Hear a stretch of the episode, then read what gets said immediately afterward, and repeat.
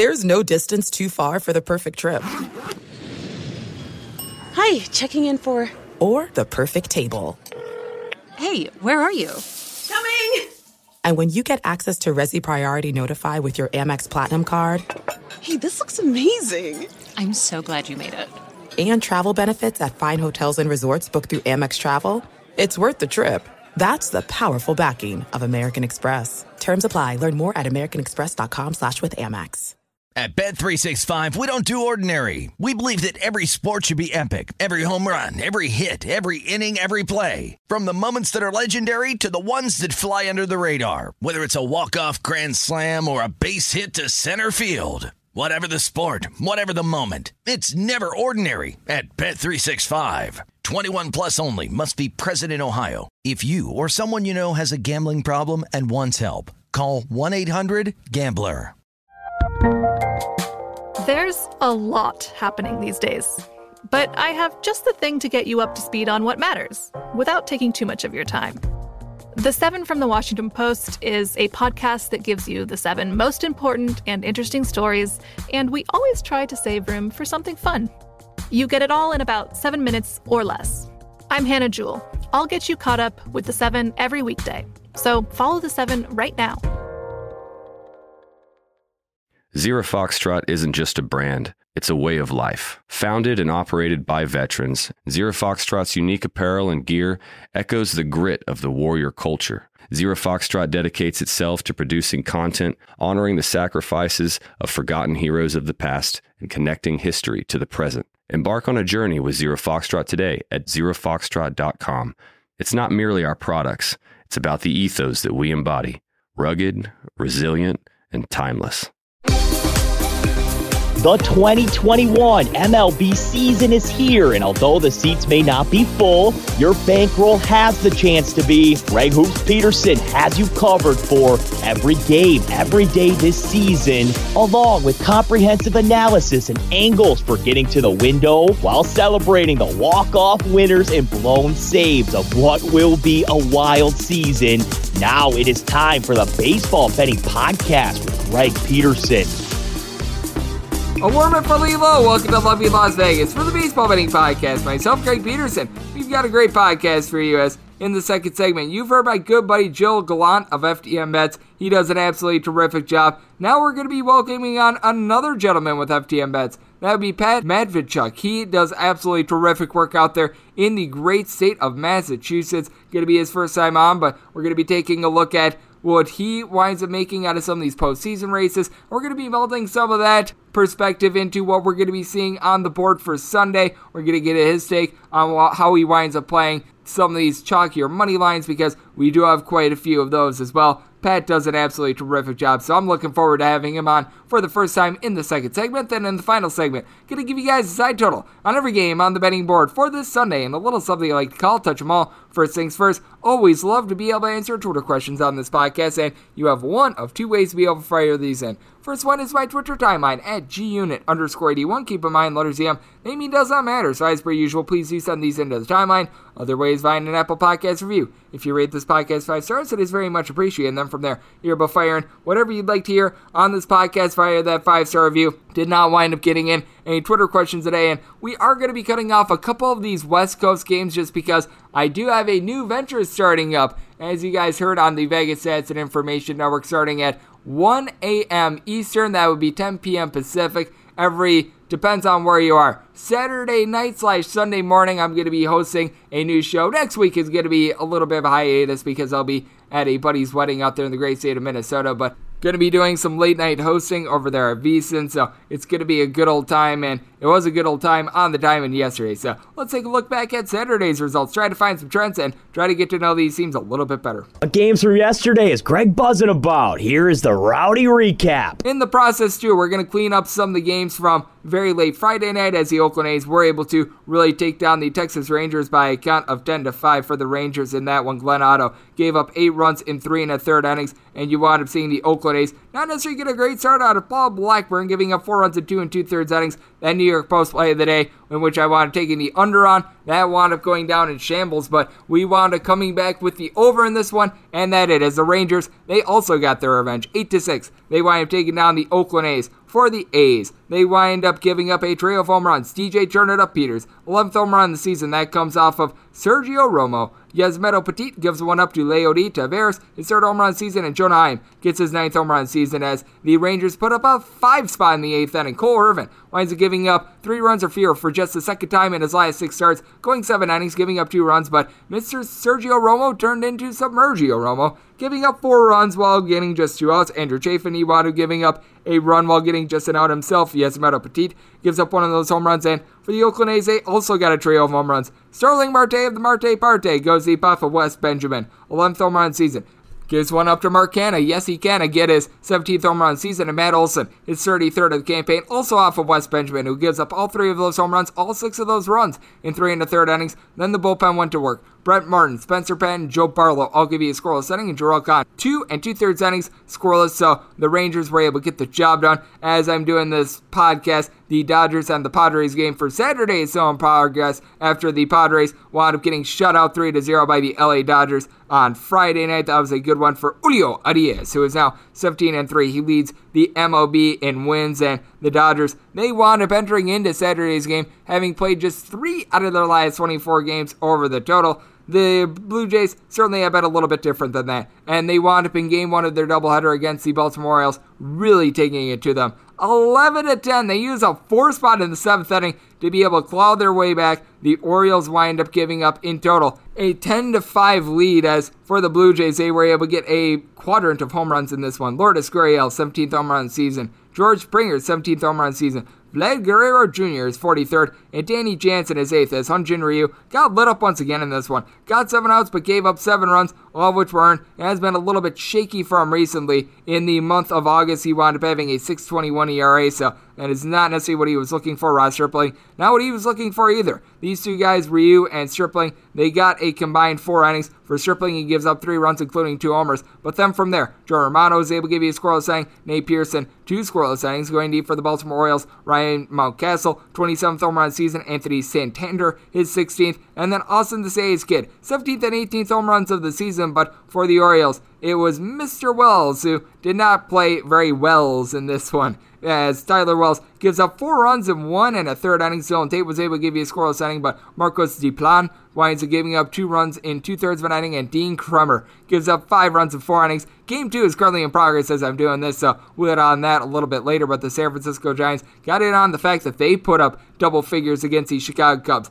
15 to 4. They wind up being able to get the W behind a pair of home runs. Tommy La Stella, his fourth home run of the season, and Brandon Belt, his 23rd. The Belt home run comes off of Zach Davies, who has fallen on some tough times, to say the least. He gives up five runs over the course of two innings, and for Mr. Zach Davies, his ERA ever since the beginning of the month of August is now hovering right around a 9. From there, Tommy Nance winds up giving up the other homer, going an inning, giving up a run, but Manuel Rodriguez wound up seeing his ERA certainly balloon to now a 619 as he winds up giving up five runs and he got zero outs. His ERA went from a 240 on Sunday, September 5th. Now it is sitting at a 619. That is not great. Adbert Alzolay gives up one run over the course of two innings, a little bit more acceptable there. Dylan Maples gives you two scoreless innings, and Rex Brothers and Scott E. Frost wind up combining to give up three runs over the course of two innings. And for the San Francisco Giants, Kevin Gausman delivered a pretty solid start, giving up three runs over the course of six innings, including nine punchouts. And then Caleb Baragar winds up getting a three inning save as he gives up one run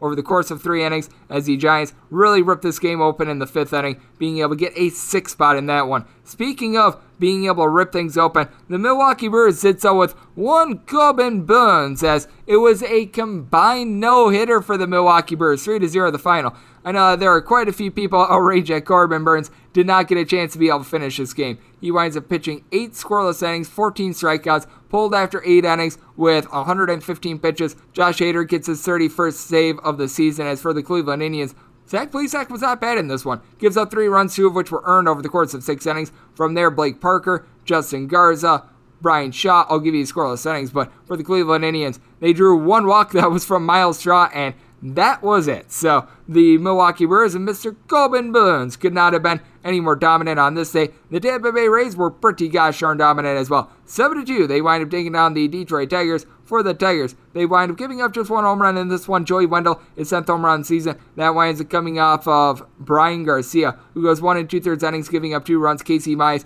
you figured was going to be on a pitch slash innings count anyway, and he got lit up in this one, giving up three runs over the course of two innings. From there, Ian Krol winds up giving you a third of an inning scoreless. You wind up having super long relief from Drew Hutchison, gives up a one run over the course of four innings, and then a run in an inning was given up by Drew Carlton, but for the Detroit Tigers. Not a lot of offense in this one. Lone form of it came in the ninth inning. A Robbie Grossman home run, his 23rd of the season. That comes off of Shawn Armstrong. You can tell that he's out there just to be able to fill innings for the Tampa Bay Rays. Was formerly with the poopy Baltimore Orioles. Still pretty poopy, but this was not so poopy as Chris Archer gets a start, gives up one run over the course of four innings, and then Dietrich Enns was able to give you four scoreless innings out of the bullpen, so he was able to do a very good job in super long relief. This was not necessarily a good job, though. The Colorado Rockies, after being able to take down the Philadelphia Phillies on Friday, on Saturday they did not have so much luck. They wind up losing by a count of 6 to 1 as the Phillies get a pretty gosh darn solid start out of Zack Wheeler. He was wheeling and dealing,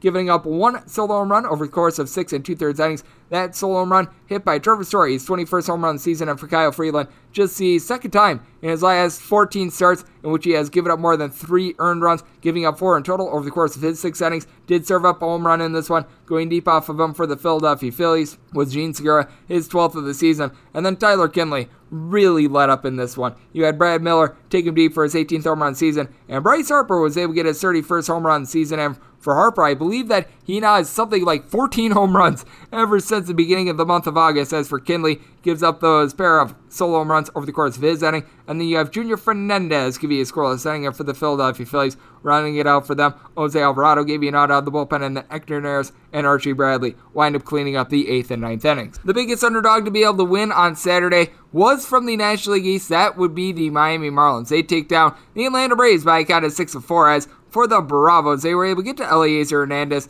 putting up three runs over the course of four and two thirds innings off of him. But then from there, Anthony Bass, Anthony Bender both give you a scoreless inning. Dylan Floro does give up a run in the ninth, but it did not matter. Zach Pop also gave you four outs out of the bullpen. And for the Miami Marlins, despite not having Jesus Aguilar out there, a trio of home runs Bryan De La Cruz, his fourth home run season. That comes off of Richard Rodriguez. Rodriguez would serve one up to Jesus Sanchez, his ninth home run season.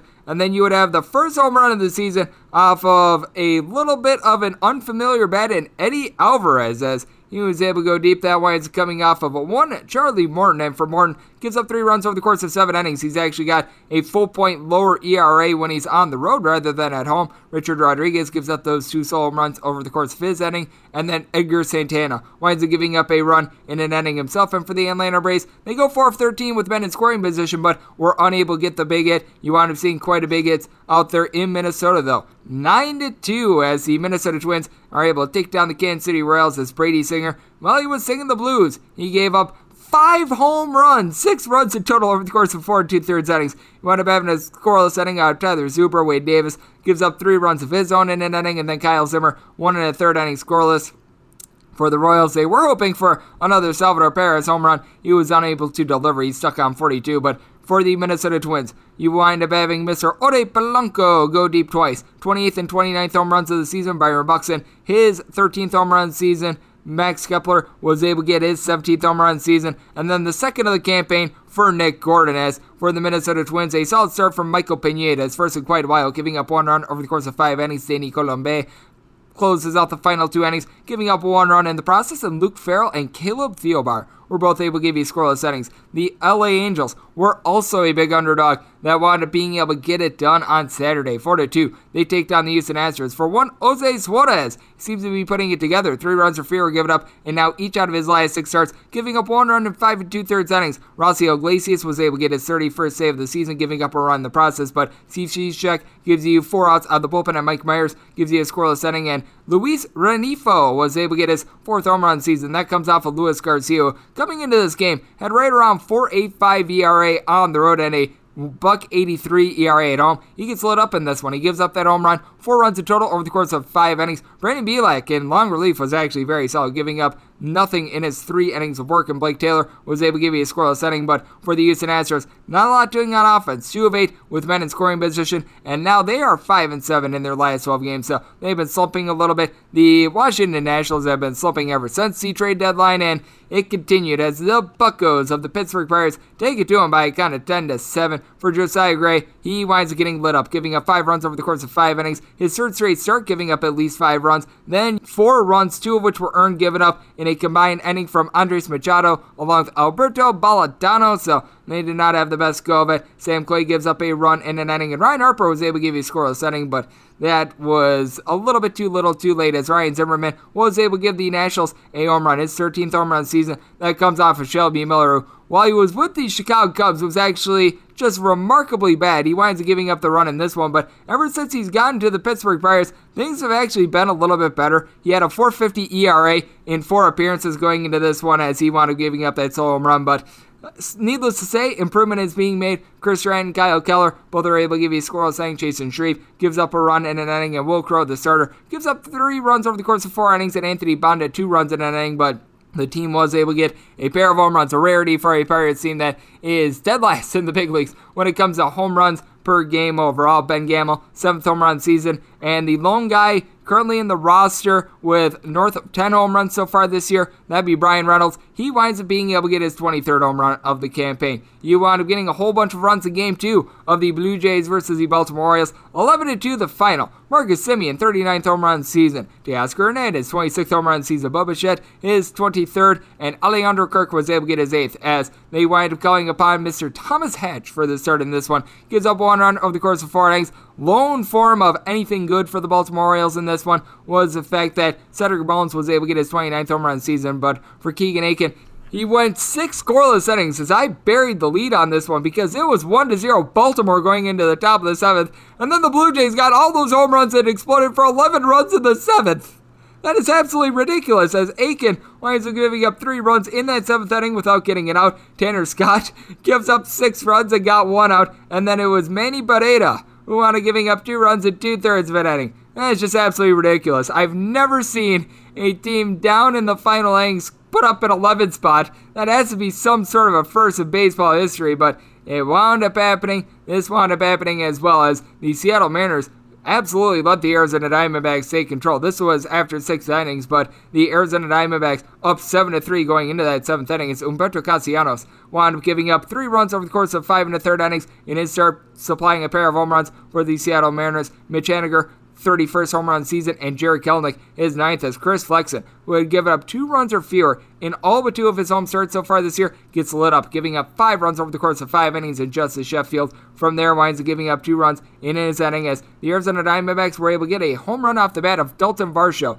his 10th home run season, currently on their active roster. The Arizona Diamondbacks do not have a single guy with more than 12 home runs on the team. So that's obviously a little bit of an issue. What else is an issue? The San Diego Padres currently giving starts to Mr. Chris Paddack as he winds giving up four runs in four and two thirds innings against the LA Dodgers. This is a game in progress, but unless if something strange happened, the Dodgers should be able to pull this one out as Fernando Tatis Jr. in the process was able to get his 38th home run of the season. So for those of you guys backing him with NL MVP futures, that is certainly encouraging. What else is encouraging for the New York Yankees is the fact that their bats were able to get online in a start by Taijuan Walker. It was another rough one for him, giving up five runs over the course of six innings. And for Taijuan Walker, he had given up six home runs in his first 17 starts of the year. Now you take a look at it between his very strange long relief appearance against the Miami Marlins through the rest of the season. So now his last 10 appearances in total, he has now given up a grand total of 14 home runs. So it is not going well there for the New York Yankees.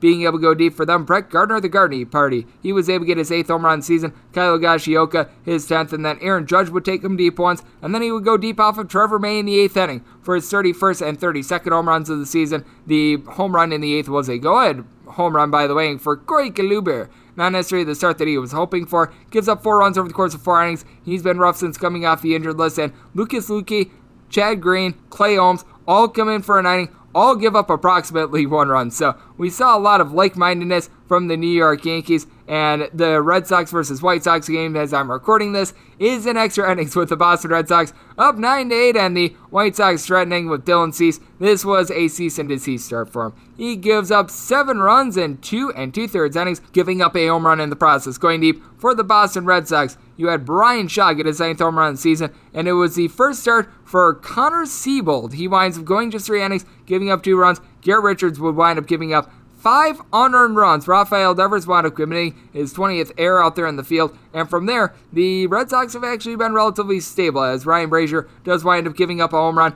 being able to go deep for the White Sox in this one. Leury Garcia, his fourth home run season, and Yasmani Grandal, his 20th home run of the campaign. But Enzo Robles and Michael Feliz, they were smiling with their scoreless innings. Garrett Whitlock, two scoreless innings, and Josh Shaler currently on as I do this, trying to close things out in the 10th inning, but men threatening there. And what else is threatening is your bankroll if you wound up taking a whole bunch of overs, as the overs have not necessarily been coming through recently. Over the last seven days, with a couple of results pending, we've seen 43 unders and 39 overs, and in that time span, favorites have dried up. 42 and 43 are favorites over the last seven days, so that's been rough. And home teams are 40 and 47. If you wind it out a little bit more over the last 30 days, things are a little bit more what you'd expect with favorites. They're hitting at a 59.6% clip, 232 and 157. Meanwhile, in that time span of the last 30 days, home teams 203 and 191. They've had a little bit of a tough time with it, and unders hitting at 54.4%,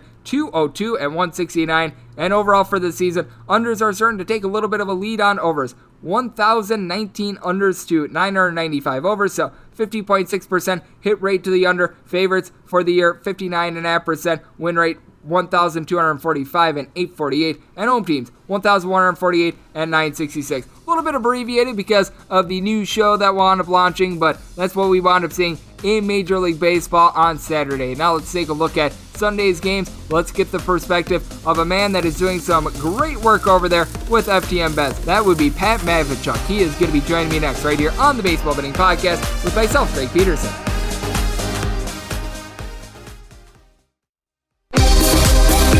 Greg is calling in a pinch hitter from the Overtime Network hotline. We're back here in Las Vegas for the Baseball Betting Podcast. Myself, Greg Peterson. It is great to be joined by our guest as this man does a terrific job of breaking down baseball and so many other things over there at FTN Bets. First time we've had him on the podcast and looking forward to it. This guy does some great work. As it's Pat Matvichuk joining me on the podcast, you're able to follow him on Twitter at Petty Mets 2 And Pat, great to have you aboard. Thank you. Appreciate it, Greg. A long time listener. Excited to be on for the first time. Thanks for having me. It is great to have you aboard. And it is great that we have been seeing some tremendous baseball action this season. It's one of these situations in which we can tell that there certainly is a little bit of a divide between the haves and the have nots, I will say. The pitching matchups for Saturday were relatively solid, but when you just take a look at the initial card for Sunday, because we're noticing a lot of big lines, like you've got the Miami Marlins who are going to be north of a $2 underdog. The Baltimore Orioles are still the Baltimore Orioles. The LA Angels are throwing out their Jaime Barria list goes on and on. How do you wind up taking a look at boards like this just because it is a little bit tougher when you've got a lot of favorites that are right around $2, if not bigger favorites? I got to be honest, Greg. When I, when I see a lot of these lines, the underdogs, really, no matter who the team is, really stick out to me as the value in the bet. I mean, I know this late in the season, betting on any team like the Angels, the Orioles can, can be a little tough but kind of just a personal individual rule. I don't like to lay more than maybe minus 150 on any typical bet. So seeing these almost plus 200 lines really makes me lean to the underdogs. But honestly, in a lot of them, I just, I just don't see enough of an edge where I actually want to play the game. I'm just kind of seeing the numbers line up more towards the lower level teams, if you will. I don't blame you there. It's one of those cases in which I do wind up either taking a run line typically if you've got something like the Philadelphia Phillies laying 250, or I would wind up taking a look at the underdog with the Colorado Rockies. I'm not going to be laying like a north of minus $2 on a money line. So, sometimes you find a little bit of value if the line is a little bit north of minus 150 and the team is playing a lot of one run games. We've seen that from time to time, especially with the Seattle Mariners, but it's one of those cases in which I'm right there with you. It's probably an underdog, it's a run line, or you just wind up if you're someone that's not betting every side in total, just looking for a different game to say the least. But what we also do have for Sunday is a couple of good matchups I think are going to be featuring some playoff teams, including the Battle of the Soxes. You've got the Boston Red Sox going up against the Chicago White Sox. And I think that this is such a fascinating game because with the Red Sox, as it stands right now, they're in line to get one of those wild card spots, but can't believe I'm saying it. The Seattle Mariners are still in the race. You've obviously got the Oakland A's. They wound up getting the Texas Rangers this weekend. That's a little bit of a confidence booster for them. And as we know, the Boston Red Sox, they've been dealing with COVID 19 and now they get Nick Pivetta back. How do you gauge this team both on Sunday and moving forward? Because I think that they are the trickiest team to gauge because they've got a lot to play for, but at the same time, they don't have a lot of their key pieces out there due to them being ravaged by COVID. Yeah, I got to be honest. In this game, well, actually, let's kind of back up for a little bit. With the COVID issues, I feel like it, it hit the Yankees hard for a little bit, and I was getting a nice crack out of that being a Boston guy myself. The bullet comes back around to, to bite you, and yeah, the Sox certainly have dealt with COVID issues. They do get Pivetta back, and he's actually facing Lance Lynn making his first start back off the IL.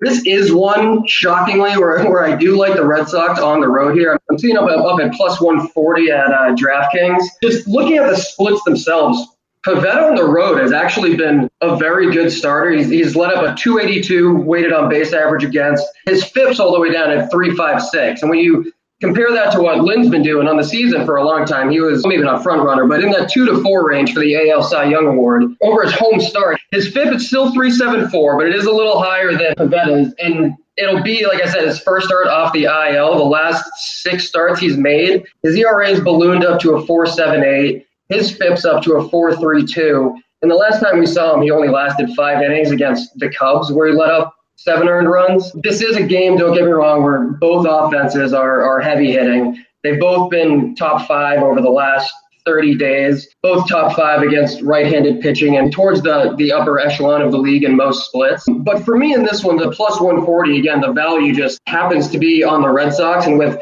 Pivetta pitching so well at home, Lynn kind of being a question mark coming off the IL. We don't know how many innings he's going to last out there. This is one where I would like to roll the dice with Boston and, and see what they can get done. Now, I will say, overall, in the playoff run, the way the Yankees and Sox are playing for a while, it, it really wouldn't have shocked me if it was a Toronto Seattle wildcard game, to be honest. But the Sox do have the advantage of having the easiest remaining schedule in the American League. Toronto's up there. They have the second least, and then the Yankees are kind of like kind of about middle of the pack. So the Yankees are in a good spot where they hold the second wild card team, but I wouldn't rule out Toronto. They got a pretty easy schedule coming up. They played a great series against New York, and it really seems like everything's going their way. The Blue Jays did wind up wrapping up a series against the Baltimore Orioles, in which, well, you wound up having Robbie Ray lose one of those games. But with that said, you've got to figure that the Blue Jays should be able to bounce back in this spot. And I do agree with you after they wind up playing the Tampa Bay Rays early on next weekend. I think that they wind up playing the Rays a little bit again. They are going to be getting some series with the Minnesota Twins, which should be a little bit of a confidence booster for them. As joining me on the podcast, we do have Pat Matvichuk. He does a great job over there with FTN Bets. And Pat, one guy that I've really been taking a look at is Logan Webb. Logan Webb for the San Francisco Giants has been nothing short of amazing, and he's getting priced a little bit bigger in this spot. That's because he's going up against the Chicago Cubs. Justin Steele going to be going for the Cubs, but with a guy like Logan Webb who's given up three runs or fewer in each out of his last 15 starts, the team is 14 and 1 in his last 15. I would say this has come a little bit out of nowhere. I expected Logan Webb to be solid this year, but certainly not like at this sort of a pace. How do you wind up gauging these guys that it seems like towards the middle of the year they're having a big turnaround, or in this case, much like many of the San Francisco Giants, just flat out having a career year? Yeah, I mean, I'm a big numbers guy and kind of a blind resume. I feel like going kind of up until this, a lot of people would think Logan Webb would be dropping off, being a pretty good three starter maybe. But I mean, he's been one of the best starters in the majors so far. And I think the biggest thing to it is is his ground ball rate. 62% of batted balls for him end up being on the ground. His fly ball rate is under 12%, unheard of. And I mean, you got a good defense like the Giants have behind them, and keeping balls on the ground, pitching to contact will keep your pitch count down. He can stay into games a lot longer, as he has been. He, I think, out of 285 starters that have thrown 50 innings this year, his fifth is almost in the top 25 of them. So, I mean, this season has really been nothing short of remarkable. And to be honest, looking at the numbers, I, I don't see it as a fluke. He he pitches to his strengths. He keeps the ball low, keeps the ball on the ground, and I think that's how we've seen success for a lot of the year. I agree with you. Logan Webb has been incredibly impressive with that regard. And something else I like that you brought up a little bit earlier, you were touching upon this with Nick Pivetta, is the fact that he has been a little bit better on the road than he has been at home. As a matter of fact, quite a bit better on the road than he has been at home. And then you've got the exact opposite with, ironically enough, a team that's in the division. You've got Luis Patino going for the Tampa Bay Rays. He's going to be going up against Tarik Skubal of the Detroit Tigers. With Skubal, wound up having a very rough start to begin the year. The team was 0 8 in the first eight games in which he wound up pitching in. And ever since then, they have been able to right the ship whenever he's been out there. They've got a winning record ever since then. And when you take a look at the Tampa Bay Rays and Mr. Patino, he has been able to do a tremendous job in Tampa Bay, but he's got a north of five ERA on the road.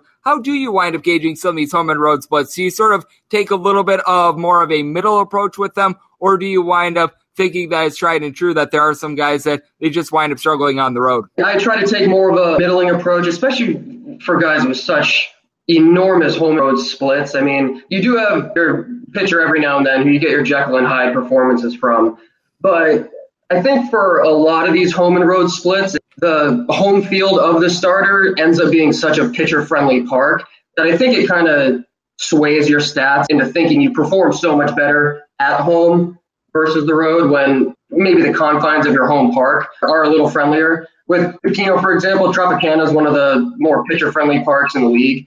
So for me, at least, it doesn't surprise me all that much that his home stats are a little better than his road ones. But I mean, also with that being said, you can see how bad he's been on the road, and it is slightly alarming. Like you said, Skubal got off to a, a bad start this year. But over his last six starts, he's got a 3.52 ERA and his FIP's under four. Comerica is actually the fifth best park in the majors to the under. Both of these offenses over the last week have been extremely lucky. I think they have both top three BABIPs in the majors. So even with Patino's horrible road splits in this one, I'm actually tempted to target the full game under here. I don't blame you there. This has been a Detroit Tigers team that just has not gotten the deep ball in general recently. Jonathan Schoop, I think, has three home runs ever since the beginning of the month of August, so he certainly has got a little bit cold with the bat. Eric Haase has been in and out of the fold, so certainly do not blame you for that look there. As joining me on the podcast, we do have Pat Matvichuk, does a great job over there with FTN Bets. And Pat, when you take a look at what we might wind up getting in the postseason, is there a team that you think might be a little bit better slash worse for being able to have success out there? Because I've been really talking about this on the podcast quite a bit. The fact that I think that the Milwaukee Brewers have a good shot of being able to make a run in the postseason just because you do have those frontline starters now. The way that Freddie Peralta's look coming off of the injured list is a little bit concerning, but even with how Adrian Houser and Eric Lauer have, have performed in their recent starts, even if you don't wind up getting what you need out of Freddie Peralta, I think that they're going to be just fine with that regard. I don't know if there's a team or two that you think could be able to wreck the apple cart because I think that so many people are looking at this as being like Dodgers or bust. But is there a team or two that you're looking at and you think that they could be able to make a nice run in the postseason? I got to agree with you on there. I, th- I, think the Brewers have a great chance. I mean, everybody knows the old adage pitching wins championships. For an underlooked matchup that I wouldn't be surprised to see in the World Series, I would look for Tampa versus Milwaukee. Both of these teams kind of have the lineups that are made up of pieces, so to say, and, and, more underdog names. They work together in an offense. They surprisingly have good offensive numbers.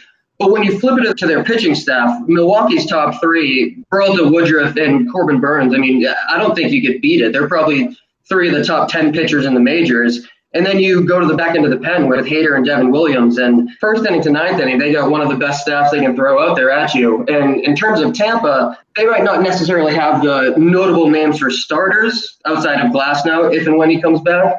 But they have such a way of using their guys together, of, of using their bullpen. Kevin Cash is great at bullpen management. And I think both of these teams could see deep runs into the playoffs, to be honest with you. I do agree with you. I've been saying it myself. I think that we might be able to get that Brewers versus Rays World Series. And a lot of people thought earlier in the year we might be able to get the Padres in the World Series. Now it's just a matter of whether or not they are going to be able to make the postseason altogether, as they're going to be having a tough matchup on Sunday with Max Scherzer going out there for the Dodgers, Blake Snell for the Padres. But if there is signs of encouragement for the Padres, it is that Blake Snell has looked better recently. I still remember even as recently as three weeks ago, this was a guy that had a seven ERA on the road. Meanwhile, at home, it was more like a 2 3, 2 4. That has settled down a little bit.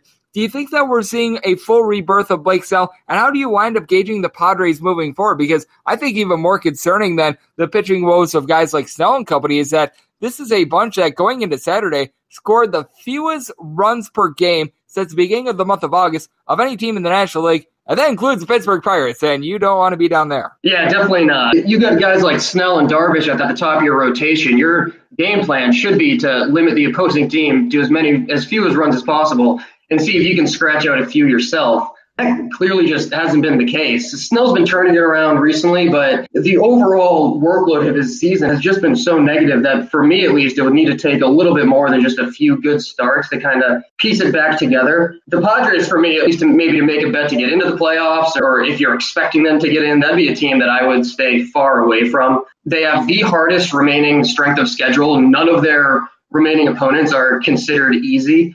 They hold a 0.001% winning percentage lead over the Reds for the second wildcard spot. You flip the script down to them, the Reds have the second easiest remaining schedule in the entire league. And if you want to go a step further, the Phillies have the easiest remaining schedule, and they're only three and a half games out of the wild card. So, I mean, if I was a Padres fan, I would not have high hopes right now. They need to turn it around and turn it around quick on both sides of the ball, to be honest with you. And and if the hitting's not clicking, in my eyes, their pitching just isn't performing well enough right now to carry them into playoffs. When you have to trot out their guys like Ryan Weathers and company, it certainly is not necessarily going well for you. Weathers looked good at the beginning of the year, but much like his name, he just has not been able to weather the storm, to say the least. It has not been great there. And Pat, when you take a look at the board for Sunday, is there anything that in particular that you might be keying in on that we haven't talked about, whether that be a bet on an individual game. Maybe it's just taking a look at a team for futures bets, what have you. Anything really catching your eye?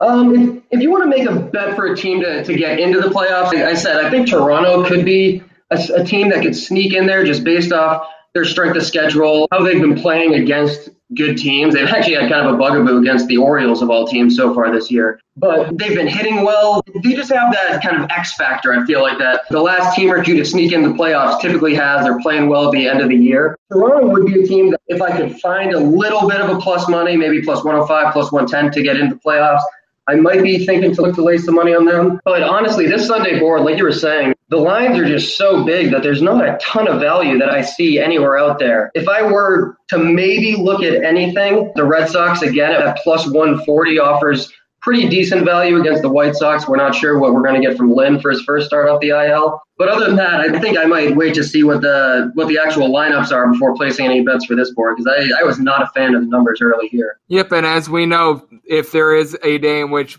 guys wind up getting a day off more often than others. It is on Sundays because it is a little bit of a travel day. You get a lot of day games. So that is a good look there. And Pat, I know that you're doing a great job over there at FTN Bets. I know that you're primed up for the NFL season. I know that all of you guys over there are going to be doing a tremendous job there day in and day out. You do a great job of being able to take a look at the MLB betting board as well. And you do a wide variety of things. I know you target a good variety of bets as well. So let the good people at home know what you've got going on right now and how people are able to follow along on social media and other platforms. Yeah, I mean, like Greg said, you can catch me over at FTN Bets doing a lot of uh, MLB work for them. Post all my picks to the to the bet tracker they have over there. And you can follow me on Twitter at PattyMats2 for in the day analysis, sweat out games with uh, with you guys if you're following me. But yeah, appreciate you having me on, Greg. It's kind of good to be welcomed into this world. My first public appearance. Flattered to, to be asked to come on. Great to be able to have you aboard. Pat is doing some absolutely terrific job over there with FTN Bets. I know that we've had good luck on this podcast whenever Joe Gallant has joined me as well. Pat is a good friend over there. They both work together. They both do great work. And it is great to be able to get Pat Matvichuk on this podcast. Does an absolutely terrific job. You can see from his picks history that he has had a lot of success. Does a good job of being able to zone in on underdogs and did a great job on the podcast today. So big thanks to Pat for joining me right here on the Baseball Betting Podcast. And coming up next, it is that time of the podcast. They give you a sign total on every game on the betting board for this Sunday and a little something like call, touch them all.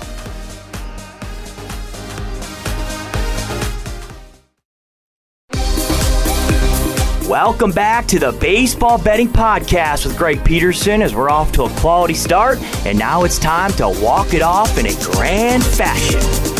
And we're back here in lovely Las Vegas for the Baseball Betting Podcast. Myself, Greg Peterson. great to get Pat Matvichuk on the podcast. He does a great job over there with FTN Bets. Was his first time on the podcast, and I'm sure it's not going to be his last. He does a great job over there. I know that he's getting primed up for an NFL Sunday as well. So big thanks to him for joining me in the last segment. Now it is that time of the podcast to give you a sign total on every game on the betting board for this Sunday, and a little something I like to call touch 'em all. If a game is listed on the betting board, Greg has a side and a total on it, so it is time to touch 'em all. Do note that any changes are made to these plays will be listed up on my Twitter feed at gunit underscore 81. We're going to be going in Las Vegas rotation order. This is where we go with the National League games first, then the American League games, and any interleague games are going to be at the bottom. And as per usual, if we do wind up having changes to these, they are also going to be noted up on the spreadsheet, and we are going to be diving right into it with that first National League game 901 902 on the betting board. The Washington Nationals hit the road face off against the Pittsburgh Pirates. Bryce Wilson goes for the Buccos. Meanwhile, Patrick Corbin going to be on the bump for the Washington Nationals. Nationals anywhere between minus 119 and minus 125 favorites. Meanwhile, if you're taking a look at the Buckos, it's anywhere between plus 105 and plus 110, with 9 being your total. Unders anywhere between minus 110 and minus 115. Overs between minus 105 and minus 110. Wilson's really been able to put it together for the Pittsburgh Pirates. Meanwhile, for Patrick Corbin, he has been one of the worst pitchers in baseball. I have no idea what's happened to him. He really hasn't seen a velocity dip or anything like that. He just has stunk this year. A 7 and 14 record with a 6.14 ERA. He leads the National League, giving up 34 home runs so far this year, and it gets worse on the road. 642 ERA. He's given up 18 bombs in 67 and a third innings. Opponents are at 268 off of him on the road compared to a 302 at home, but he also gets fewer swings and misses. Meanwhile, you take a look at Wilson, and it hasn't been great by any means, but at the same time, he's given up four runs or fewer in every one of his starts with the Pittsburgh Pirates. As a member of the Pittsburgh Pirates, he's got an ERA that is hovering right around about a 4 4 ish. So it's been really a lot of meh for him. He's given up four home runs over the course of his last six starts. So nothing great, nothing terrible. He doesn't necessarily have demonstrative home and road splits. And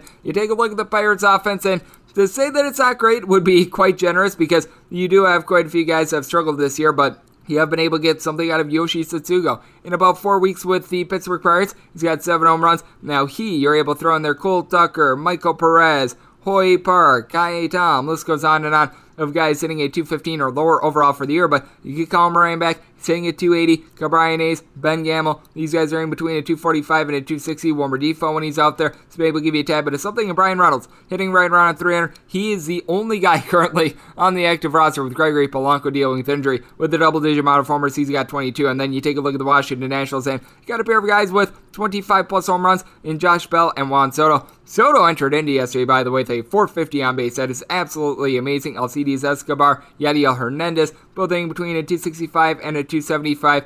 Carter Kieboom and Lane Thomas overall for the year, hitting about a 240. But since Thomas has come over from the St. Louis Cardinals, has been able to really find it, hitting above a 300. You take a look at both of these bullpens, and both have some good guys. David Bednar has been able to give you a bit of something for the Pittsburgh Pirates. I do like what you've been able to get out of Chasen Shreve as well. Chris Ryan is a little bit up and down, but is able to lend length. And for the Washington Nationals, you've got Wander. I swear this guy sucks. Who's got a 6.37 ERA. Kyle Finnegan though, he's got a sub 3 ERA. Mason Thompson's been a little bit up and down, but I like what you're getting there along with Ryan Harper. So it's a spot in which I wound up saying the Pirates as a slight favorite because I have absolutely no faith here in Patrick Corbin and this all 8.7 just because the Pirates are relatively light inning, a little bit of a pitcher friendly ballpark, so taking the under along with the Buccos. 903, 904 on the betting board. The Colorado Rockies hit the road face off against the Philadelphia Phillies. Aaron Supernola is going to be going for the Phils.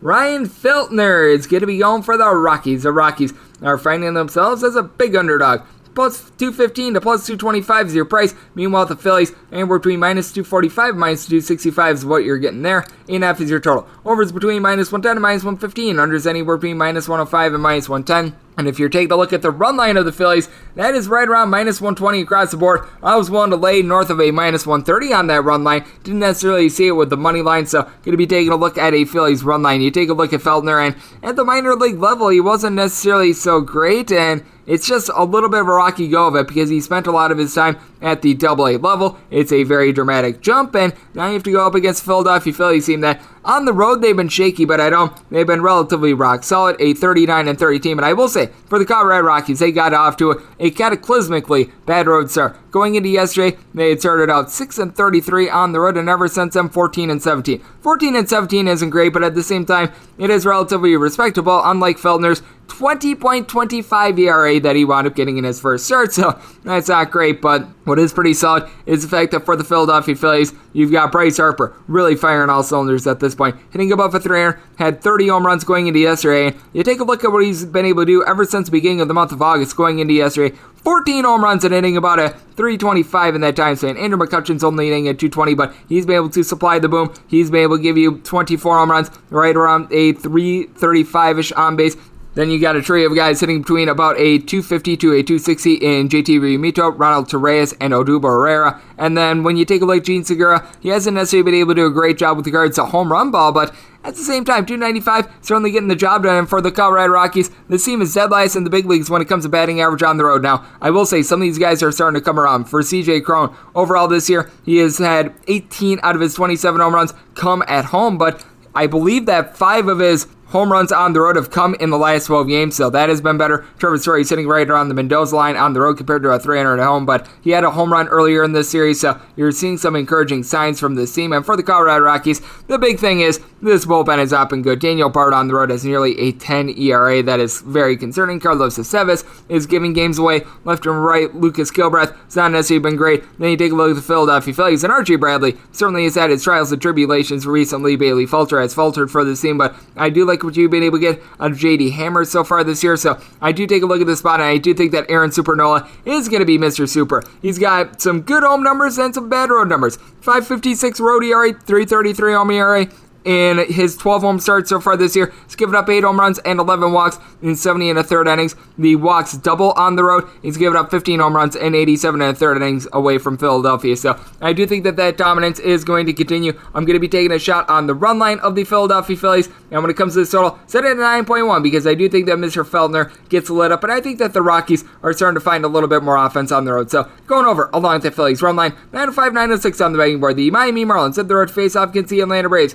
Max Fried is going to be going for the Bravos. Meanwhile, Edward Cabrera is going to be on the bump for the Miami Marlins. Marlins find themselves between plus 210 and plus 220 underdogs. Meanwhile, if you take a look at the Bravos, it is anywhere between minus 245 minus 260, with 8 being your total. Over and under are both at minus 110. And for Mr. Edward Cabrera, it certainly has not necessarily been the world's best run of it for him at the big league level. Was able to do a great job at the minor league level, but he's got a 7.11 ERA. That means that he's always open to giving up runs. He's given up four home runs over the course of 12 and two thirds innings. And when you're making your home starts in Miami, and that's very pitcher friendly, that is an issue. Meanwhile, you take a look at Fried, and he has been so much better in Atlanta than he has been on the road. 297 home ERA, 390 road ERA. Give it up four home runs in 69 and two thirds innings at home, 10 bombs in 67 innings on the road, and opponents throwing a 228 off of them in Atlanta compared to a 259 on the road for the Atlanta Braves. The bullpen has been able to do a relatively solid job. Tyler Matzek has really been able to come around for this team. He's had a very good stretch recently. I do like what you've been able to get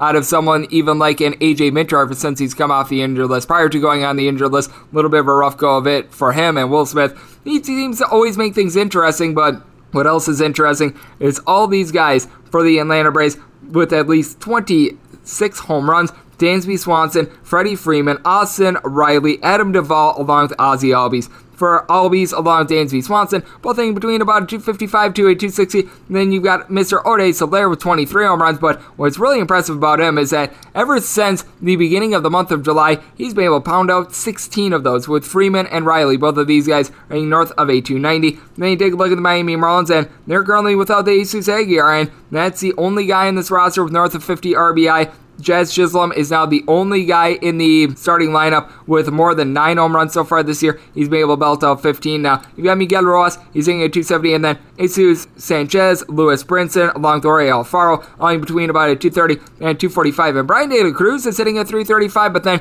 you take a look at the bullpen of the Miami Marlins, should be pretty formidable. Anthony Bender has been able to do a nice job all season long. He's got an ERA that hovers right around 270. Steven Okert and Zach Thompson also giving you some very good innings. And then you've even had Dylan Floro be able to do a solid job for this team. So I do take a look at the Miami Marlins, and they are certainly outgunned when it comes to the starting rotation. The offense has certainly not been there as well, but I do think that this is a case in which Cabrera is going to get lit up. So I did wind up saying this all 8.7 going to be going over. On the money line, I set the Braves more around a minus 240, but if you're taking a look at the run line, you're getting this between minus 115 and minus 120. I'm certainly willing to take that. I was willing to lay more like a minus 135 to a minus 140 in this spot. So taking the Braves on the run line, and I'm going to be taking this total over 907, 908 on the bang board. The St. Louis Cardinals are going to be playing us to the Cincinnati Reds. We are on to Cincinnati, and they're on to Sonny Gray getting the start. Meanwhile, J.A. Happ hopes to not be hapless for the St. Louis Cardinals. 8.5 is your total. The over and under are both at minus 110. If you're looking at the Red Legs, you're going to be getting them between minus 135, minus 140 plus price, with the Cardinals is between plus 120 and plus 125. For Happ, he has been much less hapless with the St. Louis Cardinals rather than when he was with the Minnesota Twins. In his last 16 starts with the Minnesota Twins, he had an ERA north of 8 and he was giving up more than 2 home runs per 9 innings. Meanwhile, you do take a look at Sonny Gray and it's been a little bit of a hilly season for him to say the least. Certainly some ups and downs, but you take a look at what he's been able to do on the road and it's been really solid. 465 home ERA, 302 road ERA. In 10 road starts, he's given up 4 home runs in 53 and 2 thirds innings, 11 home runs given up in 60 innings at home, and when it comes to his opponent's batting average, 222 on the road. With Happ, it certainly has been interesting for him because he's got an ERA ever since coming to St. Louis of a 472, but really it was pretty much all as a result of one bad inning. You take a look at what wound up happening to him, ironically enough, against the Reds in a start on September 1st. Gave up seven runs in an inning. Really past that, he has given up two runs or fewer in five out of his six other starts with this team, so he has been able to do a solid job there. Has been able to limit the walks as well. He's been giving up right around three ish walks per nine innings,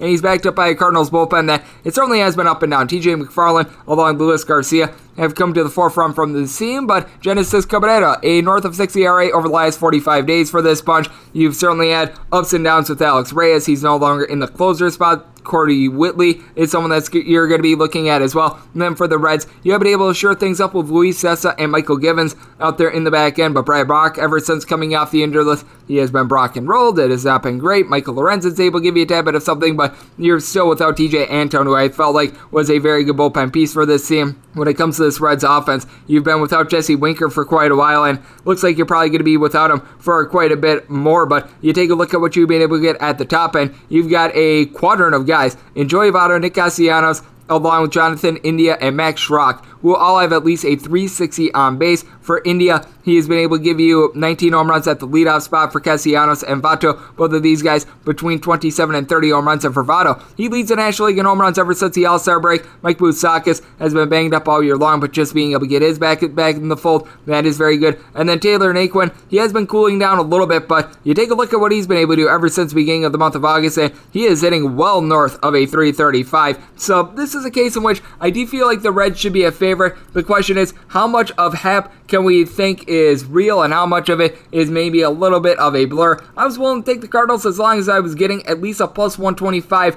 We have barely gotten there on the St. Louis Cardinals, so I'm going to be taking that. When it comes to the total, set this at a little bit north of 9, so going to be going over along with the Cards. 909 910 is the New York Post play today as the San Francisco Giants is going to be hitting the road face off against the Chicago Cubs. Justin Steele is going to be going for the Cubs. Logan Webb is going to be on the bum for the San Francisco Giants. With the Giants, you're going to be finding them anywhere between minus 205 and minus 220 favorites, anywhere between plus 180 and plus 188 is the plus price on the Cubs. There's currently no total up on this game because a lot of bookmakers wait until the AM, but that's where I'm going to be looking with the New York Post pick because when it comes to this game. I think that whether the wind is blowing out or not, Logan Webb is going to be able to do a great job of being able to generate ground balls. We were talking about this with Pat in the last segment, and when I take a look at it, I think that we're going to get another under out of Logan Webb, which is going to be the New York Post pick because you take a look at the Giants' last 10 games whenever Logan Webb has hit the mound, nine of them have went under. Logan Webb has given up three runs or fewer. In each out of his last 15 starts, he has allowed approximately three in just one of them. That was at elevation in Coors Field in seven innings which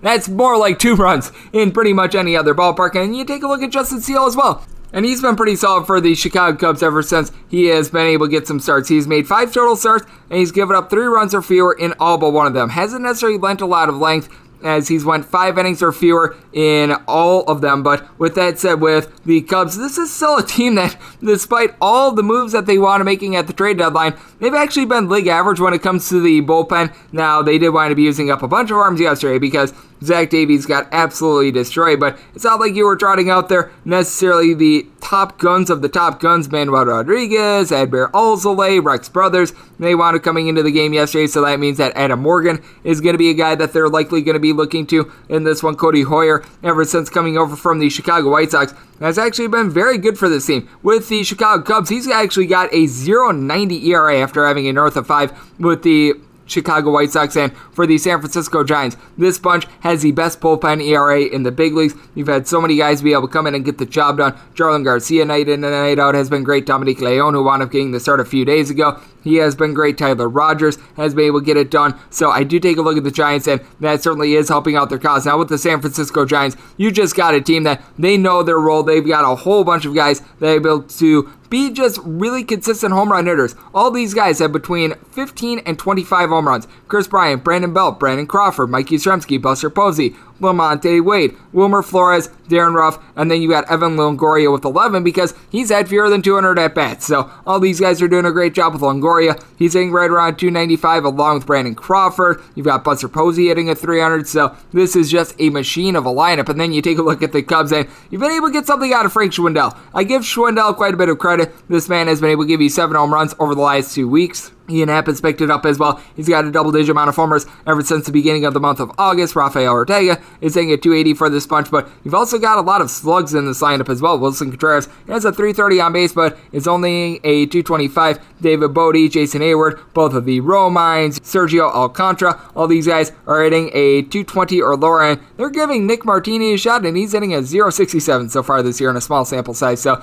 the New York Post play of the day is going to be an under. I'm seeing the wind blowing out a tad, and with the wind blowing out a tad, I set this total at 8. If it winds up not blowing out, this probably sinks to right around a 7.5 ish. So I've got to think that we're going to be looking at a nice differential there. And when it comes to the San Francisco Giants, Trust me, I'm going to be looking at the run line in this spot with the way that Logan Webb has been pitching, so that's where we're going to be looking at. We currently don't have run lines just because we currently don't have a total up on this game. And 11 9 12 on the betting board. The San Diego Padres hit the road face off against the LA Dodgers. And Max Scherzer is going to be going for the Dodgers. Blake Snell on the bump for the Padres. Padres are finding themselves as underdogs, if anywhere between plus 165 and plus 175. Meanwhile, with Mad Max and company, it's anywhere between minus 186 and minus 195. 7.5 is your total, over and under both anywhere between minus 105 and minus 115 for the Dodgers. It has been a good run of it for them against the Padres going into yesterday. They had won four straight in the series, and this is a Dodgers bunch in which they have played three out of their last 24 games going into yesterday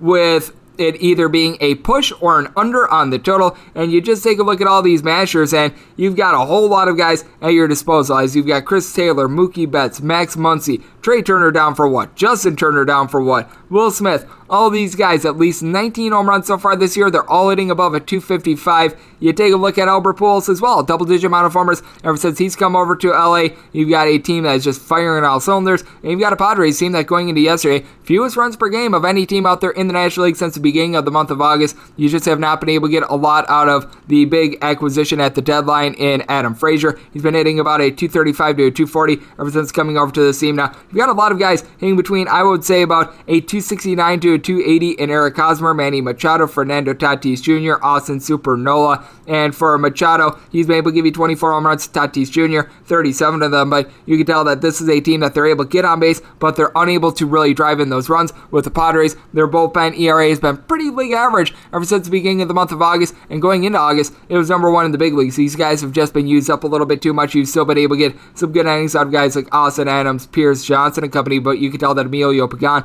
has gotten a little bit worn out. Craig Stammen has just been used and used and used. And for the Dodgers, this is a team that ranks in the top three in bullpen ERA both in the last 30 days and overall. This despite the fact that you take a look at the names and not too many of them are recognizable. Blake Treinen has been solid. Kenley Jansen, we all know about the ups and downs that he's had, but you even take a look at someone like a Phil Bickford. He has been very good for this team. Brusdar Graterol has come off the injured list. He has looked very solid ever since then. Alex Vesia, a sub 3 ERA. So with Max Scherzer going on the mound, and Scherzer has been having himself a really good run of things ever since he wound up getting to LA. He has given up in all of his starts as a Dodger two runs or fewer in every one of them. As a matter of fact, he has given up a combined five runs in seven starts. The team is 7 0 in these starts uh, you got to be taking a look at them. And if you take a look at Scherzer's starts, the total is either push or went under in five out of the last six. And then you've got a guy in Blake Snell that seems to be figuring it out on the road. It certainly has been tough for him on the road so far this year. A 618 road ERA, 250 home ERA, giving up 10 home runs in 59 and two thirds innings. And the walks per nine rate is really the most concerning for me. That is north of six whenever he's on the road. But you take a look at what he's done recently on the road. He has given up a combined three runs in his last three starts. You're able to go back a little bit further. A combined four runs in his last four starts on the road now. Part of it is a competition going up against the Arizona Diamondbacks twice, going up against the Miami Marlins. That certainly does help you out, but I do think that he's starting to figure a little bit of something out. But I just think that the Dodgers at this point are a far superior team. On the money line, I set this right around at minus 185 with the Dodgers. I did wind up making it a 7.9. I think that we've run a little bit too low on the 7.5, so I'm going to be taking a look at that over. But getting a plus price on the Dodgers, I was willing to lay about a minus 120. I'm going to be taking the plus price of the Dodgers on the run line to go along with that over. 913, 914 on the betting board. The Toronto Blue Jays set the road to face off against the Baltimore Orioles. Zac Lowther is going to be going for the Orioles. Meanwhile, Steve Matz on the bump for the Blue Jays. Jays are finding themselves between minus 215 and minus 225. Meanwhile, for the Orioles, it's between plus 185 and plus 196, with them being your total. Over any between minus 110 minus 120. Unders between even a minus 110. For the Orioles, they've actually been able to generate a couple wins here against the Toronto Blue Jays, which I find to be a little bit surprising because the Blue Jays, they've got this great run differential, but they don't seem to be able to execute. And with Steven Matz, it's one of these guys in which he will look very, very good for a stretch, and then he'll give you a big giant clunker. And that could be the case here because Matz has given up a combined five runs in his last five starts. The team is only three and two in them, which that's a shame on the Blue Jays because he has actually been pitching really well, giving up one home run in this time span. He has given up zero walks in three out of his last four starts. Now, the other start he wound up giving up four in, but still, he has been able to do a great job of being able to limit that. And when, when you take a look at Steven Matz uh, in true road games, a 338 road ERA, 8 and 4 record has given up seven home runs in 74 and two thirds innings with 15 walks. Both are very solid. And he's going up against a guy in Lowther that did actually provide a very good start against the Kansas City Royals. Did not wind up getting the win, but gave up one run over the course of six innings. But still, this is a man that has given up through his career three home runs and six walks and 14 and a third innings. It's a small sample size. He didn't necessarily perform too well at the minor leagues, and he's backed up by a bullpen that it's not great. Cole Sulser has actually been very good for the Baltimore Orioles. Sanders Scott is giving you a little bit of something, but Fernando Abad, he is very uh, bad. You've got a Baltimore Orioles team that really had to dive into their bullpen with the double dip yesterday. And for the Blue Jays, they wound up having to use quite a few guys in that double dip as well. You wound up having Ross Stripling come in in long relief along with Nate Pearson, so that's not necessarily ideal. Adam Cimber does not necessarily look like himself, but you do take a look at this Toronto Blue Jays lineup, and you got Vlad Guerrero Jr. now at 43 home runs going into game two of that doubleheader. Bo Bichette, Teoscar Hernandez, both of these guys are in between a 285 and a 300. Both of these guys have given you 21 plus home runs.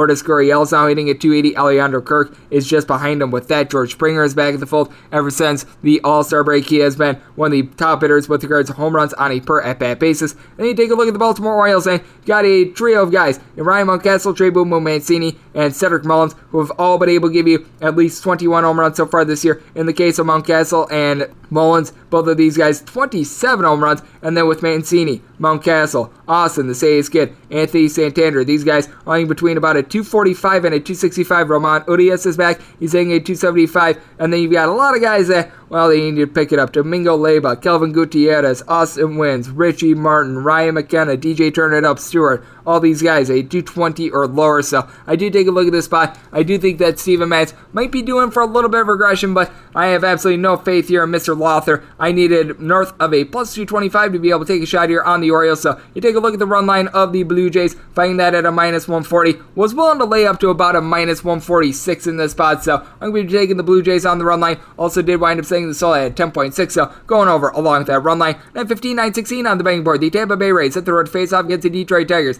Luis Patino is going to be going for the Rays. Meanwhile, you've got Tarik Skubal on the bump for the Detroit Tigers. Tigers find themselves as underdogs of between plus 130 and plus 139. And if you're looking to lay it with the Rays, you're going to be laying anywhere between a minus 147 and a minus 151, with 9 being your total. Overs between minus 110 and minus 120. Unders anywhere between even and minus 110. And for Patino, I was mentioning it a little bit earlier with our man Pat. It certainly has been a case in which he has performed very much better in Tampa Bay rather than on the road. And he's going up against a guy in Tarik Skubal that has been able to lead his team to quite a few victories after a very rough start to begin the year. Now, Skubal, he has given up 31 home runs over the course of 136 innings, and this is a Rays team that they actually lead the big leagues with regards to runs per game. I think that a lot of people would be surprised but for Skubal. 386 home ERA, 502 road ERA. He's given up 13 home runs at 84 innings at home. That is 18 and 52 on the road. So hasn't been great at being able to reduce the long ball at home, but certainly better than when he's away from his friendly confines. Meanwhile, you take a look at Mr. Patino, and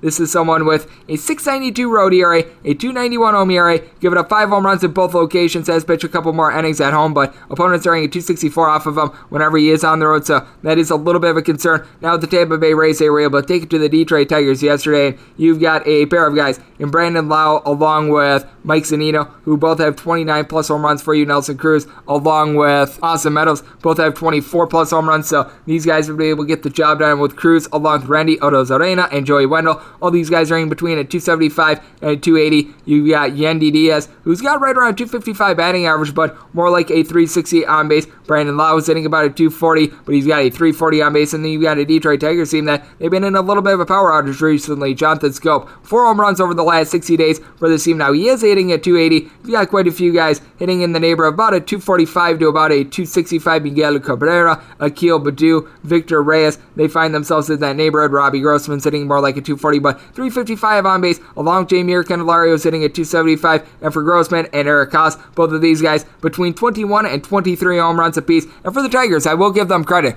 Top 8 bullpen with regards to ERA ever since the All Star break. They have been without Ian Krol for quite a while, but at the same time, Jose Cisnero, aside from a few days ago, has really been able to step up for the team. Gregory Soto's giving you some good innings. Krol, there's a chance that he might be available for this game, so that gives them a little bit more of something. And for the Tampa Bay Rays, they are trying to reintroduce introduce a couple guys off the injured list in JP Feyereisen and Pete Fairbanks, but even if those guys aren't effective, Andrew Kittredge has been great for the team all year long. You've been able to get quite a bit of something, even out of someone like a JT Chargois, who comes over from the Seattle Mariners. He's got a sub 2 ERA, so I do like the way that this Rays team is rolling. The question is, can Patino be able to settle himself down a little bit on the road? I think so, because I wound up saying the Rays as more like a minus 165 favorite. If you take a look at the run line of the Rays, you're going to be getting that right around even money. Honestly, I would probably just rather lay the money line in this spot at right around a minus 147 ish rather than take a run line in which all you're doing is getting even money. And I did wind up saying the sold at 9.3. So going to be going with the over along with the Tampa Bay Rays. 917, 918 on the betting board. The Boston Red Sox hitting the road face off against the Chicago White Sox. In the Battle of Sox, it is the White Sox who find themselves at minus 160, plus 140 on the Red Sox currently. Only DraftKings has a number up on this game, and the total is 8.5. Over is minus 115, and the under is minus 105. For Nick Pivetta, we were talking about it with our good friend Pat as he has been significantly better at home than he has been on the road. You don't see that very often, but this is a guy in Pivetta that has a 382 road ERA, 5 and 5 record, and 13 starts. He's given up 6 home runs in 70 and 2 thirds innings. At home, he's given up 15 bombs in 64 and a third innings. Opponents are getting a 259 off of him at Fenway. Meanwhile, on the road, that declines to a 208. He's got a 560 home ERA, so that has been not good for the Boston Red Sox. What else is not good is all these guys dealing with COVID 19. They've been without Eric Kazusato for quite a while. One of their talented closers in Matt Barnes, who has over 20 saves so far this year. He's been on the shelves, so they've been looking at guys like a Caleb or to be able to give you a little bit of something. Connor Seabold wound up getting the start for this team yesterday. Josh Shaler has become Mr. Reliable for this team. Garrett Whitlock is someone that's able to do an amazing job as well, but needless to say, they're good at it at this point. Meanwhile, for Lance Lynn,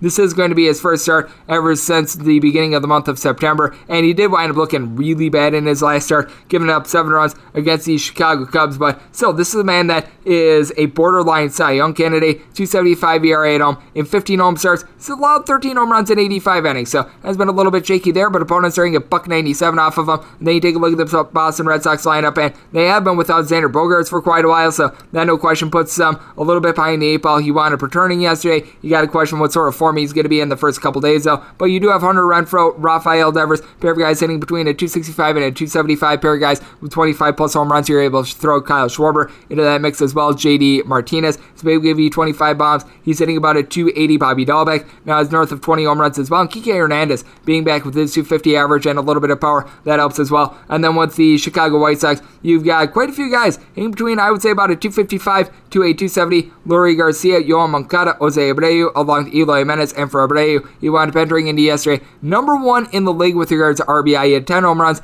in the month of August, so he has been able to get things cooking. You've got Moncada with right around 380 on base. Luis Robert is hitting at 330, so even without Tim Anderson, this team has been fine. Cesar Hernandez, Brian Goodwin, both hitting about a 240, and for Hernandez, he has been able to give the team north of 20 home runs. And for the White Sox, you've got Liam Hendriks along Craig Kimbrel doing a great job out there in the bullpen. Ryan Tepera has been able to give you some good innings. It's been a little bit tough on Aaron Bummer, but no Bummer here because they do have a lot of depth. This is a spot in which I wound up setting the White Sox as a relatively sizable favorite just because the Red Sox are going through COVID. I wound up setting them more around about a minus 175 favorite. If you're looking at the run line at DraftKings, I think that this might be a little bit off, but they're setting it at a plus 130. If I'm able to get the White Sox at a plus 130 on the run line, sign me up for that. I think that this will probably be more like even money, maybe a plus 105, and I certainly still would be taking a look at that. And when it comes the total, I wound up saying this at an 8.3 because I do think that Pivetta is going to be relatively solid. I think that the Red Sox are going to have a tough time hitting Lynn, so going to be going under along with the White Sox on the run line. 919, 920 on the betting board. The Kansas City Royals are going to be in the road face off against the Minnesota Twins.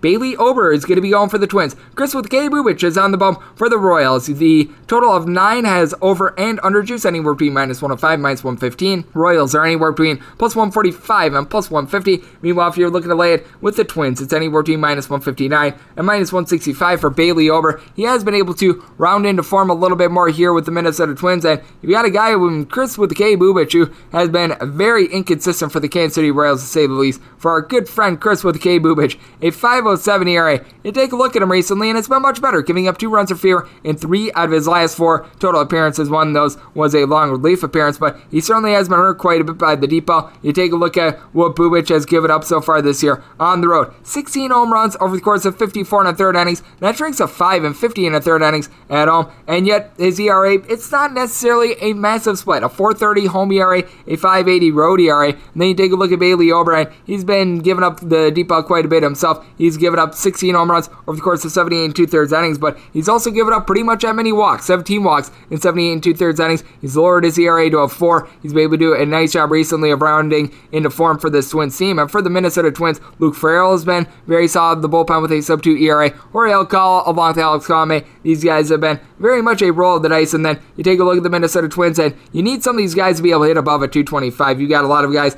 that are currently struggling. Jake Cave, Max Kepler, Ben Rortvedt, Miguel Sano, though I will say for Sano, he's got 25 home runs and a 350 on base really ever since the beginning of the month of July, but you're even able to throw in there what Byron Buxton has done ever since coming off the injured list, hitting right around the Mendoza line, and then you've got Luis Arraez. He's been the opposite of this. He's hitting at 300. You've been able to get a little bit of something out of Rob Refsnyder. He's hitting above a 260 or a Polanco. He's hitting a 280. Entered into yesterday with 27 home runs. He was able to advance that to 28, and Josh Donaldson is right around a 350 on base. Meanwhile, for the Kansas City Royals, the intrigue with this team, Ken Salvador Perez win the home run crown. Entered into yesterday with 42 home runs, north of 100 RBI. He, along with Merrifield, hitting between a 270 and a 280. Nicky Lopez is approaching 300 with his batting average, and so Roberto, Andrew Benintendi, Michael A. Taylor, these guys are in between a 245 and a 265. So nothing great, nothing terrible. And then you've got Carlos Santana, who really ever since the beginning of the month of June has struggled quite a bit for this team. But you do have a Royals bullpen that does rank in the top five with regards to bullpen ERA. Scott Barlow, Jake Brentz, these guys have been tremendous. Domingo Tapia right now is an ERA that's hovering right around two. Josh Staumont has been able to give this team some nice innings as well. So I do take a look at it, and Bailey Ober certainly has the advantage over Chris with K. Bubic, but I do like this Royals bullpen. Being able to get a plus 150 here, it appeals to me. I was willing to take anything above a plus 135, so gonna take a shot here on the Royals. I did wind up saying the soul at a 9.1 as well, with the way that Bubic does give up the deep ball, so gonna be going over along with the Royals. 921, 922 on the betting board. The LA Angels hit the road face off against the Houston Astros. Lance McCullers Jr. is gonna be going for the Astros. Jaime Barria is gonna be going for the Angels. Total on this game is 9. Unders anywhere between minus 110 and minus 115. Overs between minus 105 and minus 110. With the Astros, they are finding themselves between minus 227 and minus 250 favorites. Meanwhile, with the Angels, anywhere between plus $2 and plus 206. And for Barria. It certainly has been a little bit tough for him ever since he wound up having those good couple starts to begin his season. You take a look at Barria now, he's at a 5.16 with regards to the ERA. He's given up at least three runs in now four out of his last six starts. And what has been really interesting is that he's not giving up really too many walks. Three walks per nine innings, but the home run ball, 1.4 home runs per nine innings, along with getting just 4.8 strikeouts per nine, that has really been what's been killing him along with being unable to perform on the road. A north of 790 road ERA compared to a 288 home ERA on the road. He has given up four home runs and 10 walks over the course of 20 and a third innings, and opponents are at 318 off of him. And for Lance McCullers Jr., entering into the season, he had a career ERA about two points lower at home than he has on the road. That's reversed itself this season. He's got a 253 road ERA compared to a 375 home ERA. 7 and 1 in his 11 away starts, 4 and 3 at home, which is still respectable, giving up 7 home runs over the course of 74 and a third innings at home, but just four bombs and 64 innings on the road in both places. Opponents are hitting at 210 or lower off of them, and this is a Houston Astros lineup in which it is just stockpile with a bunch of guys that are both able to get on base for you and they're able to supply the deep ball. Yordan Alvarez, Jose Altuve, Carlos Correa, Kyle Tucker. All these 22 home runs for the team, all hitting at least a 275. Alex Bregman is hitting nearly a 300. Michael Brantley hitting well above a 300. You would able to even get a 300 batting average out of Jake Meyers. So these guys have done a tremendous job. And then for the Angels, how about Shohei Ohtani? He has been hitting right around the Mendoza line of a 200 ever since July 28th. He is still leading the league in home runs with 44, but certainly things have fallen a little bit for him. You've got Max Stassi, Brandon Marsh, and Jo Adell only between a 245 to a 260 for this bunch, but you've got Kean Wong, Jack Mayfield, along with Luis Rengifo. All these guys are hitting a 215 or lower, so you got a couple guys that they need to pick it up. And for Jared Walsh, where is the home run power been? Four home runs ever since the All Star break, still hitting right around 275. And for David Fletcher, he's hitting right around 235 ever since the beginning of the month of August. Then you take a look at this Angels bunch, and you've had Raisel Iglesias do a great job as a closer for the team, but I don't think that he's going to be able to get a chance to close in this spot. You've also got a guy in Steve Cishek who has been okay. Andrew Wantz has been able to give you a tad bit of something, but when you've got some of these guys like a Jose Quijada and company trying to give you long relief, it's just not going well. This is a spot in which I do think that the Astros should be a very sizable favorite. I wound up saying them at a minus 206, but if you take a look at this run line, you're going to be finding it more around a minus 120 to a minus 125. On the Astros run line,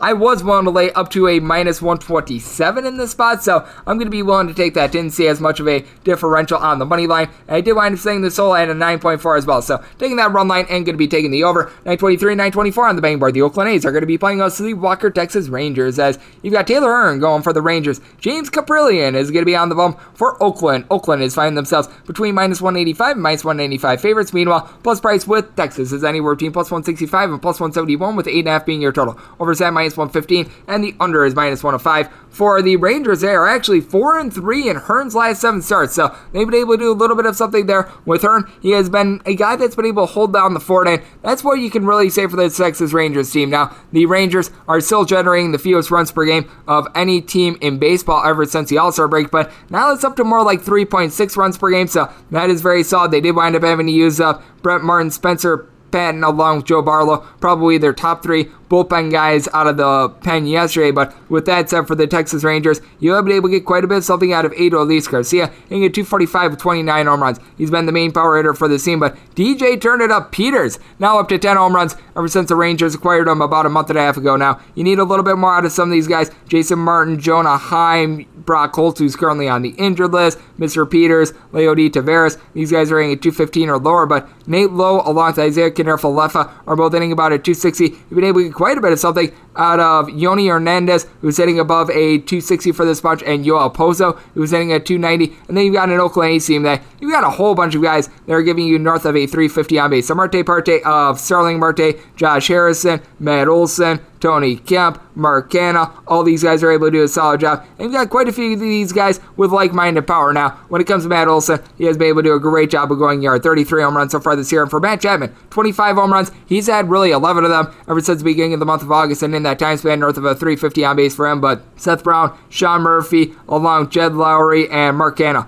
all between 14 and 16 home runs so far this season. And for the Marte Parte of Starling Marte, is north of 40 stolen bases. I believe currently leads the league. He has been able to do a great job with that regard. He and Whit Merrifield have been able to do some movement. And for the Oakland A's, this bullpen is really starting to fall. Over the last 30 days, they've got a north of 5 ERA. That has been a big letdown. Sergio Romo winds up giving up four runs yesterday. Andrew Chafin's been relatively reliable. He gave up a run yesterday. Jake Diekman has been able to do a good job, but you've also got a guy in Lou Trivino who's got really a north of 9 ERA over the last 21 days. So he has certainly fallen on some tough times, but I do think that you are going to be able to get a good start here out of Kaprielian. You take a look at what he's been able to do at home, and he's been darn near unhittable. 242 home ERA, 526 road ERA, and 9 home starts. He's given up 6 home runs in 52 innings. His walks per 9 rate, that's hovering right around 3, but opponents are getting a buck 94 off of him compared to a 258 on the road. When it comes to the Athletics in this spot, I was willing to set them as about a minus 154 favorite, so anything above a plus 155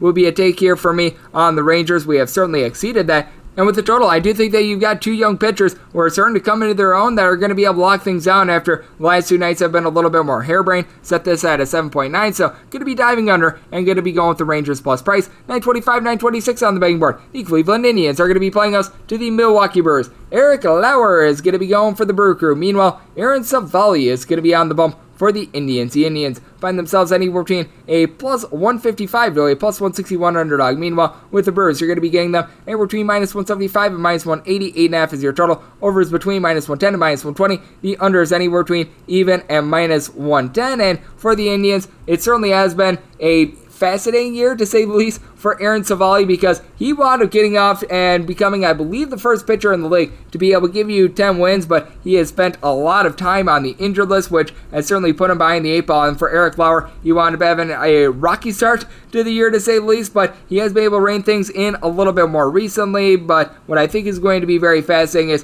what form of Aaron Civale are you going to be able to get because he has made one start since coming off the injured list. It was really his first start since the beginning of the month of June, and it wasn't great, but at the same time, it certainly was far from terrible as well as you take a look at him giving you four and two thirds innings, giving up two runs in the process. That is something that you're able to live with. And then with Eric Lauer, 318 ERA deserves better than a 5 and 5 record. When it comes to earned runs, has given up two or fewer in four out of his last five starts, three or fewer in each out of his last five. And when it comes to a start in which he's given up more than three earned runs, you have to go all the way back to June 14th. So he has been lights out with that regard. He has been able to do so in 10 straight starts, give you three runs or fewer. And when you take a look at Eric Lauer on the road, 279 ERA compared to a 348 home ERA. He's only went one and two on the road, and he has given up eight home runs in 42 innings, but still, opponents are getting 214 off of him. He's been able to do a nice job there. And then for the Cleveland Indians, you do have a pair of mashers in this team, as you've got Franmil Reyes along with Jose Ramirez. Franmil Reyes, 28 home runs going into yesterday. Jose Ramirez, 33 of them, and both of these guys, along with Harold Ramirez, hitting between about a 252 and 265 mile hour, hitting more like a 270 for this bunch. You need a couple guys to be able to pick it up. Ozzy Andres, Andres Gimenez, along with Owen Miller, Bobby Bradley. These guys are hitting at 225 or lower, but you certainly have been able to get this team cooking with a little bit of gas. And for the Cleveland Indians, Emmanuel Clase has been very good out of the bullpen. Blake Parker has been able to give you some good innings, but then you got the Milwaukee Brewers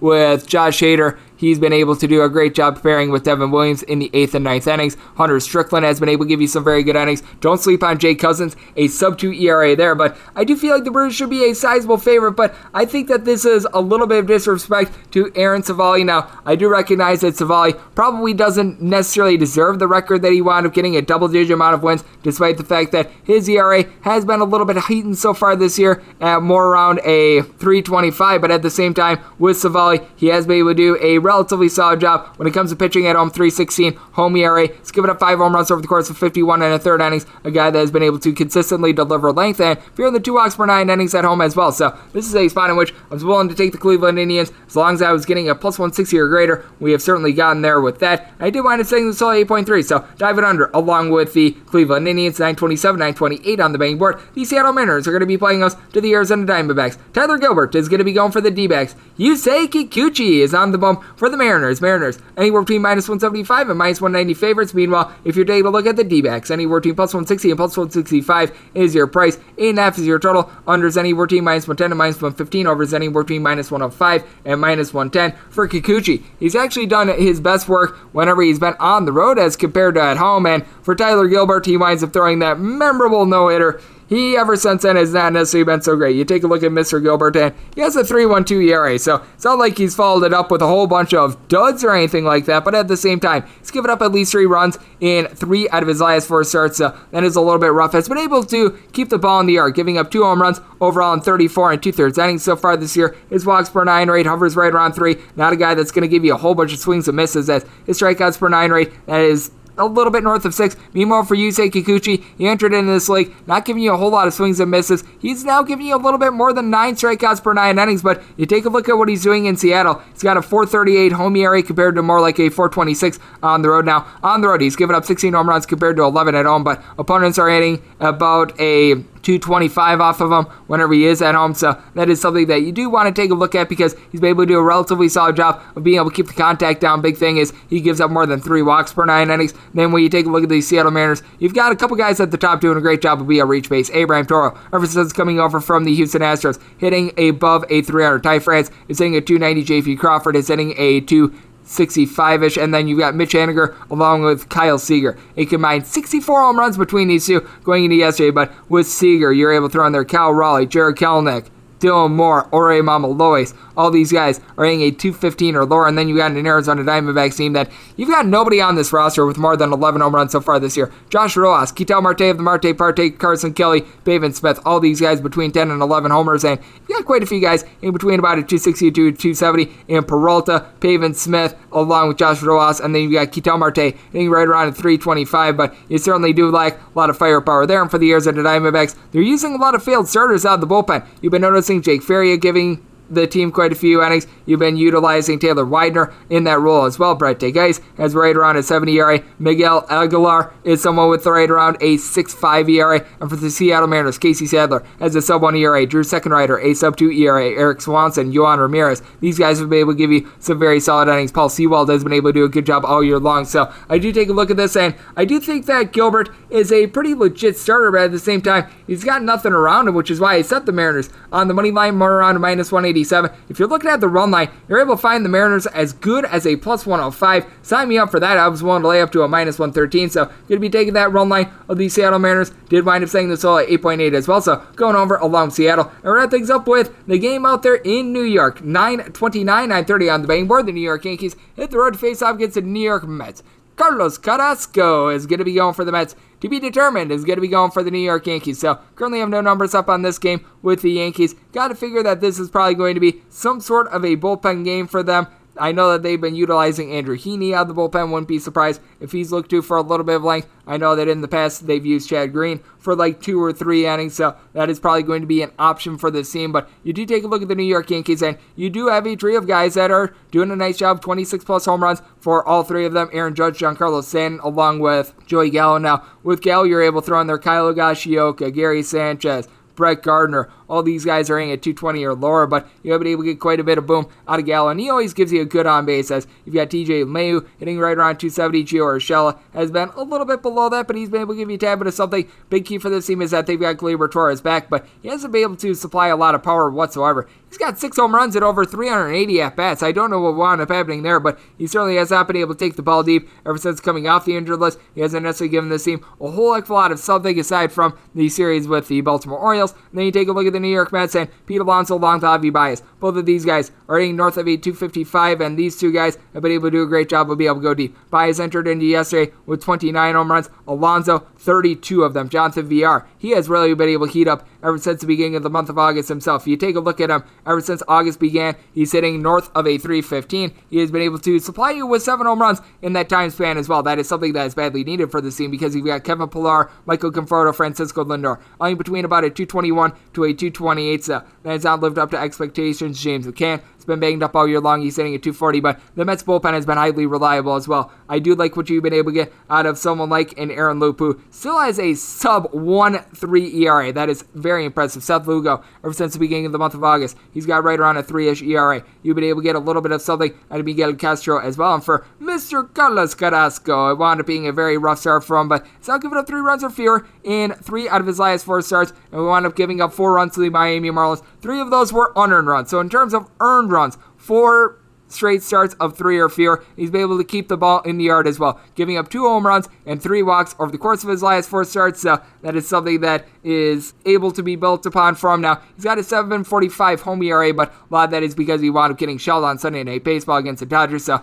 I don't necessarily take a whole heck of a lot from those splits. This is a case in which I'll probably be setting the Yankees as a very slight favorite if it winds up being like Chad Green giving you a few innings and then a whole host of others. I'd probably be setting this right around the Yankees being I would say about a minus 118, minus 120 ish favorite. And then this would be a spot in which I'd be taking an over on anything of an 8 or lower and then an 8.5 or higher to the under. But check back in the morning my Twitter feed at Jaron Scorty one for set plays there since we just don't know the plan of attack for the Yankees. But that is my plan of attack for this Sunday MLB betting board. And I do appreciate all of you guys that wound up tuning in today. And if you do like what you're hearing from this fine podcast, the Baseball Betting Podcast with Greg Peterson, you're able to subscribe wherever you get your podcast Apple Podcasts, Google Play, Spotify, Stitcher, and TuneIn. If you've got a question, comment, segment idea, whatever you for this podcast, one of two ways we all fire those in. First one is my Twitter timeline at gunit underscore D1. Keep in mind, letters EM, the email does not matter, so as per usual, please do send these into the timeline. Other ways, find an Apple Podcast review. If you rate this podcast five stars, it is very much appreciated. Them from there, you're fire in whatever you'd like to hear on this podcast via that five star review.